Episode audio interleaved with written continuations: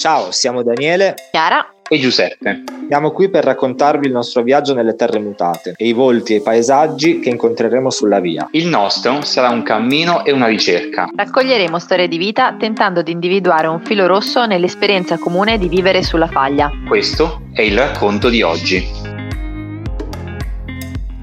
Ciao a tutte e tutti, come vi abbiamo anticipato ieri, oggi siamo rimasti a Norcia. Oggi non abbiamo camminato, ma abbiamo metabolizzato quanto assimilato nei giorni scorsi, che sono state giornate molto intense. E anche se oggi non abbiamo camminato sotto il sole o sotto la pioggia, è stata una giornata comunque faticosa e ci ha permesso, questo sostare ci ha permesso di riconnetterci a noi stessi e a volte è un po' difficile. E un'altra cosa volevamo condividere con voi, eh, che sono state le nostre sensazioni eh, all'arrivo nella piazza di San Benedetto di Norcia.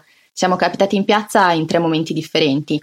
E ieri, dopo aver cenato, siamo arrivati nella piazza dove c'era un eh, grande silenzio. Le luci gialle illuminavano la piazza e abbiamo potuto essere anche noi parte di questo silenzio. La seconda volta è stata questa mattina.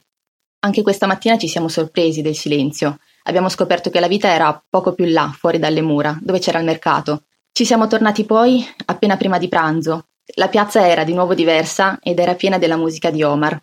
Omar Conti, il pianista sul Maggiolone, che era lì a suonare il suo pianoforte. Grazie Chiara. Quindi la mm, giornata di oggi l'abbiamo trascorsa per le vie di Norcia, senza una vera meta, abbiamo girato per le strade, ci siamo seduti, abbiamo sostato, osservato, tentato di immergerci eh, nei luoghi. Come sapete noi scriviamo, facendoci ispirare da dei brani letterari e anche oggi lo, lo abbiamo fatto. Quindi queste scritture che produciamo a volte parlano del paesaggio, parlano degli incontri che facciamo e altre volte parlano di noi.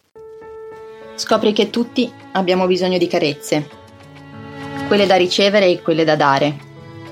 Mi capita di dimenticare quanto sia bello dare quella carezza, sentire sulla mano la pelle dell'altro, sentire quanto è paradossalmente lacerante donare quella carezza.